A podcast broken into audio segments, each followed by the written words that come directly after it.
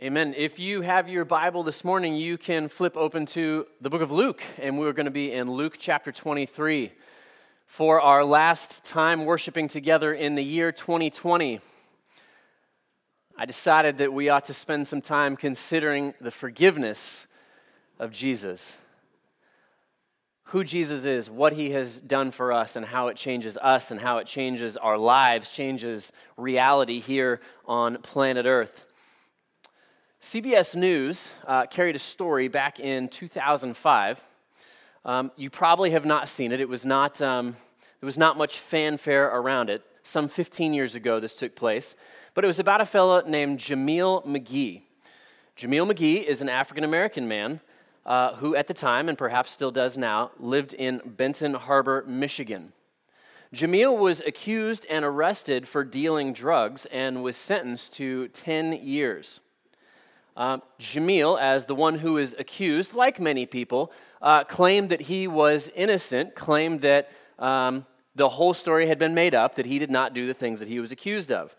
That is not unusual. Many people in his situation will make such a claim. What is unusual, though, is that the police officer who accused him came to eventually agree with him. Former Benton Harbor police officer Andrew Collins. Jameel, reflecting on the experience, said, quote, "I lost everything.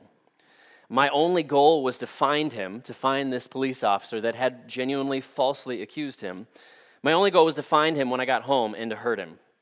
Andrew, the police officer, was eventually caught for, among other things, falsifying police reports, stealing, and was sentenced to thirty-seven months in jail for his crimes. Jameel then was released, but at that point he had already spent four years in prison for a crime that he did not commit. Uh, Andrew, the police officer, in telling his part of the story, said, "Honestly, I have no explanation. I just want to tell him that I'm sorry." Here is what should stand out to us, though. What should amaze us is that Jameel forgave him. Jameel forgave this cop. When asked, "Why did you forgive him? Uh, did you do it for your sake, um, or did you do it for his sake?" Jameel answered, "I did it for both of our sake." And Andrew just said, I, I, he doesn't owe me that. I don't deserve that, and he doesn't owe me that, but I'm thankful for it nonetheless. Um, in CBS's story, they shared that now, today, both of these men work together at a place called Cafe Mosaic, which is a faith-based coffee shop there in their city. But what you will not hear C B S News share is that both of these men are Christians, and that both of these men gave their lives to Jesus and experienced forgiveness from him while in a prison cell. Radically different circumstances, but found the need for forgiveness and found forgiveness in Jesus. I've got a picture here uh, of them today. Today, they share their story in this coffee shop and in the Associated Community Development Center. Today, Andrew is a pastor. The former police officer is a pastor at a Wesleyan church and also works with Young Life in the city. Jameel works with AmeriCorps and the emergency shelter service that helps the homeless get off the streets. Forgiveness changed everything. But what was the source of it? Let's look at the scripture now this morning, because as I'm sure you are well aware, in recent years, and certainly in twenty twenty, the relationship between specifically African Americans in our country and police officers has been difficult, strained, to say the least. But what I want you to see here is, first of all, that as Christians, we find ourselves in a difficult situation in those moments because we have experienced the love and forgiveness of Jesus. Therefore, we love both. We love all people. We love people of every single race, and we love people of every single profession. And so we love and we care for African Americans who find themselves in difficult situations of injustice, and we find and we care about and we love police officers in all of the challenges that they face as well. Where does that come from? Well, it comes from the scripture, and it comes from Jesus. Look at Luke chapter twenty-three and see what Jesus teaches us about the power of forgiveness as it specifically relates to two men who are dealing with their own sinful circumstances. I'm going to begin in verse thirty-two, and I'm going to read all the way through verse forty-three. Two others who were criminals were led away to be put to death with him, with Jesus. And when they came to the place that is called the Skull, there they crucified him and the criminals, one on his right and one on his left. And Jesus said, Father, forgive them, for they know not what they do. Speaking of those who were crucifying him, forgive them. And they cast lots to divide his garments. And the people stood by watching, but the rulers scoffed at him, saying, He saved others, let him save himself. If he is the Christ of God, his chosen one. The soldiers also mocked him, coming up and offering him sour wine and saying, If you are the king of the Jews, save yourself. There was also an inscription over him, This is the King of the Jews. One of the criminals who were hanged called at him, saying, Are you not the Christ? Save yourself and us. But the other rebuked him, saying, Do you not fear God, since you are under the same sentence of condemnation? And we indeed justly, for we are receiving the due reward of our deeds. But this man has done nothing wrong. And he said, Jesus, remember me when you come into your kingdom. And he said to him, Truly I say to you, today you will be with me in paradise. Amen. Let's take a moment, let's pray together. Heavenly Father, we thank you that you have sent your one and only Son, Jesus, to bring this forgiveness. We thank you that, God, in your perfection and your amazing glory, that you are fully just and that you are fully filled with grace. And Lord Jesus, we look to you in all things. Lord, would you warm our hearts this morning and remind us of the goodness of your grace and your mercy and your Lord, your love towards us. Father, let us apply it to our hearts. Change us from the inside out, we pray, and we ask all these things in Jesus' name. Amen. Four applications from God's word this morning that we see in this story, all wrapped around the power of the forgiveness of Jesus. Number one is this, the truth of our sin. We are all the criminal. Look at verse thirty-two and thirty-three one more time. Two others who were criminals, says the scripture, were led away to be put to death with him, and when they came to the place that is called the Skull, there they crucified him and the criminals, one on his right and one on his left. Criminals, it's a powerful word. It can be an offensive word, particularly when used to destroy, and so I use it with caution. It's an ugly word. It stands for ugly things. And I don't want to lose you when I say this, but I want you to understand that the scripture teaches a hard reality that is offensive, that we are all, in our standing spiritually before a holy and righteous God, criminal. We are guilty. We have done things wrong. There is no value in comparing, well, my sins are better or worse than this other person, because the reality is that we all, outside of Jesus' grace, stand before God as a criminal and stand guilty. These two men were both clearly guilty. We don't know exactly what they did, but aside from the specific thing that they did that put them on the cross that day, we know that their lives were lives of sinners just like our own. And they are, we are told by the scripture, justly deserved the punishment of death. And again, we also stand guilty before a holy God who is perfect in his justice. How do we know that? Well, because the scripture tells us. Romans three twenty-three, we like to quote it when we're talking about somebody else, but not necessarily when thinking about ourselves, for all have sinned and fall short of the glory of God. But that is not all that the scripture says. Jeremiah seventeen nine says that the heart is deceitful above all things. Genesis six five, it says that the Lord looked over creation and he assessed the people of the world, and it says every inclination of their heart was only evil all the time. That's trouble. That's a huge problem. As I've shared with you before, I gave my life to Jesus when I was about sixteen years old. I understood that I was a sinner. I was willing to, to accept that fact. But I would say after becoming a believer was the moment that I began to fully understand just how much of a sinner I was and how much of God's grace that I needed, and that I really and truly could not be good enough to just save myself. That is the stumbling block that so many of us cannot seem to get over, and the reality of Scripture that even if you break one law, that you stand guilty before God. This is why they crucified Jesus. And in that crucifixion, he took on all of, the worst of, our guilt and our shame, the entire world. And we know that crucifixion was and still is probably the worst death, human death, that anybody could experience. The beatings, the nails in his wrists and feet, the blood, and the slow, painful death by asphyxiation.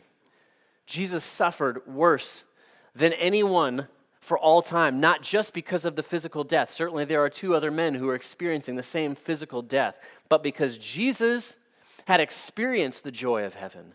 Jesus was one with God the Father, and he left paradise and came here and was crucified for sins he did not commit and was willingly separated from God the Father and experienced the horror of hell and separation from God the Father. Which is why he cries out just before he gives up his spirit and says, "My God, my God, why have you forsaken me?" But we need to understand Jesus was right where he intended to be. Luke nineteen ten says he came to seek and to save the lost.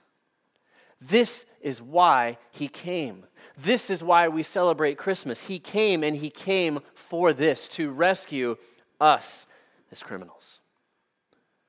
Number two, the forgiveness of the Father. We see here specifically in the Trinity the beauty of the forgiveness that the Father brings. Look at verse thirty-four and thirty-five. Jesus said, "Father, forgive them, for they know not what they do." And they cast lots to divide his garments, and the people stood by watching. Jesus asked the Father to forgive them. Nothing changes about what they are doing. And this should be absolutely amazing to us. To think of the injustice of this moment. How could Jesus ask for them to be forgiven? Think back to the story that we began with. How could you do that? Isn't this wrong? Jesus is praying for his enemy. He's praying for his torturers. He's praying for people who are legitimately guilty. How could he pray for this kind of quote-unquote injustice? I'm going to tell you another story. This is a story of James and Vera. James and Vera had been together since they were twenty years old, but from the beginning, her family warned her about his bad temper. When James asked Vera to marry him, the family was concerned, and Vera's father, a Methodist pastor, specifically prayed that God would protect her from him in this relationship. After three years of being married, she separated from him and filed for divorce based on repeated physical abuse in their relationship. And on November twentieth, nineteen eighty-four, James Leggett murdered his ex-wife, Vera Baker. James was arrested and sentenced to forty years, but was eligible for parole after twenty years. She had a big brother. Her brother's name was Bert. In an interview, he said, "I made that man's release date my A T M PIN number so that I would constantly be reminded of the day that he was going to get out of jail so that I could find him and do to him what he had done to my sister." Fifteen years go by, fifteen years into James' prison sentence, and he began to talk to God. He admitted that he was a sinner. He admitted that he had massive problems with anger and violence and that he genuinely had killed his ex-wife. He admitted that he had a problem that he needed Jesus to forgive. And as he began to experience the forgiveness of Jesus and be, gave his life to Christ, became a Christian while in prison, it led him to write a letter to her family and to also ask them for forgiveness, understanding that they may or may not even respond, but he wanted them to know what had changed in his life, and he wanted to ask for their forgiveness. Can you imagine? What are your thoughts? Where's your heart when you get that letter? All over the place. This was the response of Vera's dad. He wrote back to him and said, "I forgive you for murdering my daughter Vera." And he quoted this passage, "Father, forgive them, for they know not what they do." This very passage enabled him to forgive. But then Big Brother Bert read the letter. He said, I'm not forgiving him. Over time, though, over the next several years, he decided, yes, I will forgive James. But he said, I'll forgive him, but I don't have to eat with him. I don't have to like him. I don't have to have a relationship with him. This is a picture behind me now that was taken in two thousand two. This is the entire family. This is Bert, this is Dad, this is Mom, and that's James all the way at the end. James was released from prison in two thousand two, and today James and Bert serve together in what's called Kairos Prison Ministry, and maybe you've heard of it. Um, if you ask them what they are most grateful for, they will tell you it is the power of forgiveness. They will both tell you we are no longer prisoners of unforgiveness. I personally got to hear them preach on a Kairos Prison Ministry weekend in two thousand thirteen in Palatka, Florida. And this is what these two men together have dedicated their lives to, is going into prisons to share their story about the forgiveness of Jesus. What about us? God the Father. He forgave the very people who murdered his only son. He forgives the guilty. He forgives us, and he can forgive you. And you know what? He's the only one who can that will change where you spend eternity, because God is fully merciful, and he's fully just. Well, what does that mean? Merciful in that God does not want to punish sin. He is filled with mercy, and yet he is fully just, and he must punish sin. But for before the foundations of the world, he knew that he would send his one and only son, Jesus Christ, to satisfy both his perfect mercy and his perfect justice. The father pursues his rebellious children. The judge himself becomes the defendant in the chair when we would not and we could not receive his grace on our own. You know, as you think about this story and what's taking place, let me just make an observation about the fact that they they respond to what Jesus has said by casting lots to, they're rolling dice to see who's going to get Jesus' garment. Don't be yet another person who sees what Jesus has done, who hears of his grace, and all you are interested is walking away with is, is the physical things of this life. Those people heard and saw the gospel on display, and they did not do anything about it. They were more concerned about what was immediately in front of them, the stuff of this life. But at the same time, the Bible says that there were others that were watching. And we know from Matthew, Mark, and Luke's description of this story that there was in particular a Roman soldier, maybe the most unlikely of all. And this man, when he saw what Jesus said and when he saw what Jesus did, he responded in that moment and said, surely this man was the Son of God. He believed in that moment, and I think we will see that Roman soldier in heaven one day. Number three, though, there's the forgiveness of the Son. Jesus sacrificed himself. This is how this takes place. Look at verse thirty-five. Beginning in the second half of verse thirty-five, the rulers scoffed at him, scoffed at Jesus, saying, he saved others, let him save himself. If he is the Christ of God, his chosen one. The soldiers also mocked him, coming up and offering him sour wine and saying, if you are the king of the Jews, save yourself. There was also an inscription over him, this is the King of the Jews, also there to mock him. One of the criminals who were hanged railed at him, saying, are you not the Christ? Save yourself and us. I want you to just notice here, first of all, that Jesus is being attacked by everybody. Every different sort of position in life. You've got rulers, you've got soldiers, and you've got criminals. From high to low, they all are attacking Jesus. What's the application? I think maybe it's this. Stop waiting for Jesus to be popular before you make him Lord of your life. There is never going to be a time when Jesus is popular in our world. And if you are looking to the people who are significant, quote unquote, in our world and in our culture, they will mislead you every time. The celebrities, politicians, news networks, and government, most of them today hate Jesus the way that they did two thousand years ago, and that is not going to change. And so if you are under the age of eighteen, do not build your life on what is popular. Build your life on Jesus. If you are over eighteen, do not build your life on what is popular. Build your life on Jesus. Three times they mock him, and they say, why don't you save yourself? It's a very insightful question, isn't it? Why don't you just save yourself? If you're the Son of God, you could hop off that cross, right? Yeah, he could. They gloat over his horrific death. And guys, if we had been there, we would have been doing the same thing. They mock his claim. If you're the Christ, if you're the Messiah, if you're the Son of God, if you're the King of the Jews, if you're the chosen one, if you're able to save, then, then just do it. They don't know and they don't see.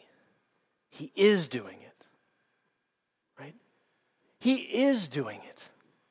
That's the power of the gospel. Jesus is the only king, the only savior who loves his enemies, who wins by losing, who lives by dying, who saves by being unsaved, and who brings life by being killed, and who brings my innocence and your innocence by taking on our guilt. They thought he could not save himself. The reality is that he would not save himself because he sacrificed himself so that whosoever believes in him will not perish but have everlasting life. So says John three sixteen. He came as our substitute, our sacrifice and our substitute. See, because if I die for your sins, what do I accomplish for you? Nothing. There's nothing that I can do. The difference is this: Jesus wasn't guilty. Jesus had committed no sin, and so he is a substitute for all who will believe, all who have believed.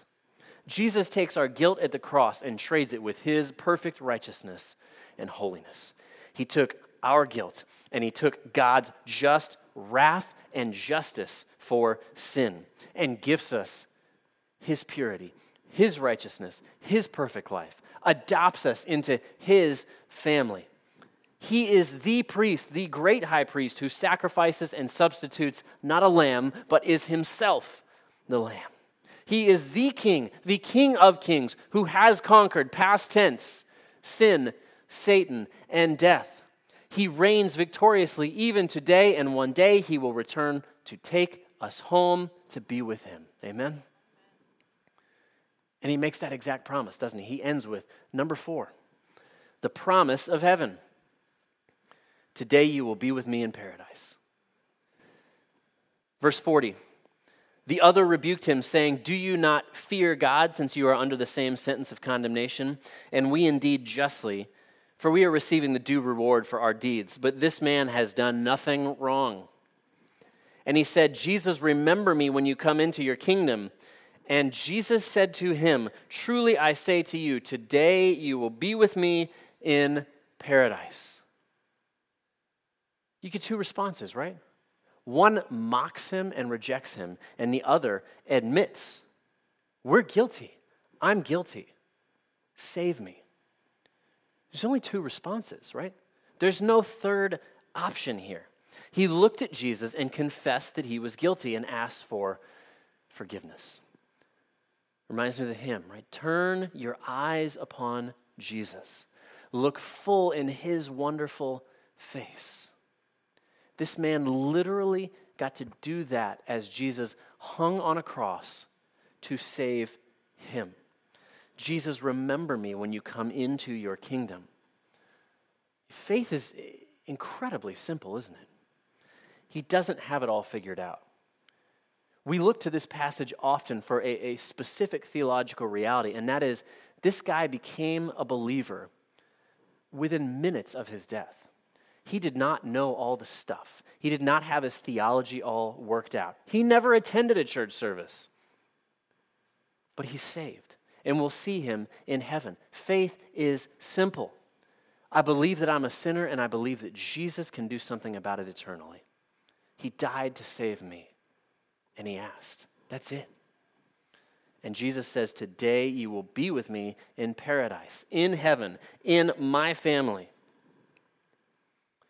As we think uh, of people in our own family, people that we love, who we know knew Jesus in that way and who have passed on, we know that they have passed on to glory. Oftentimes, Christmas is a difficult time for those who are remembering someone that they have lost. And we look to passages like First Thessalonians to encourage us on this very topic, and listen to what it tells us. Brothers and sisters, verse thirteen, we do not want you to be uninformed about those who sleep in death, so that you do not grieve like the rest of mankind who have no hope. For we believe that Jesus died and rose again, and so we believe that God will bring with Jesus those who have fallen asleep in him. We will be with him alive in heaven forever.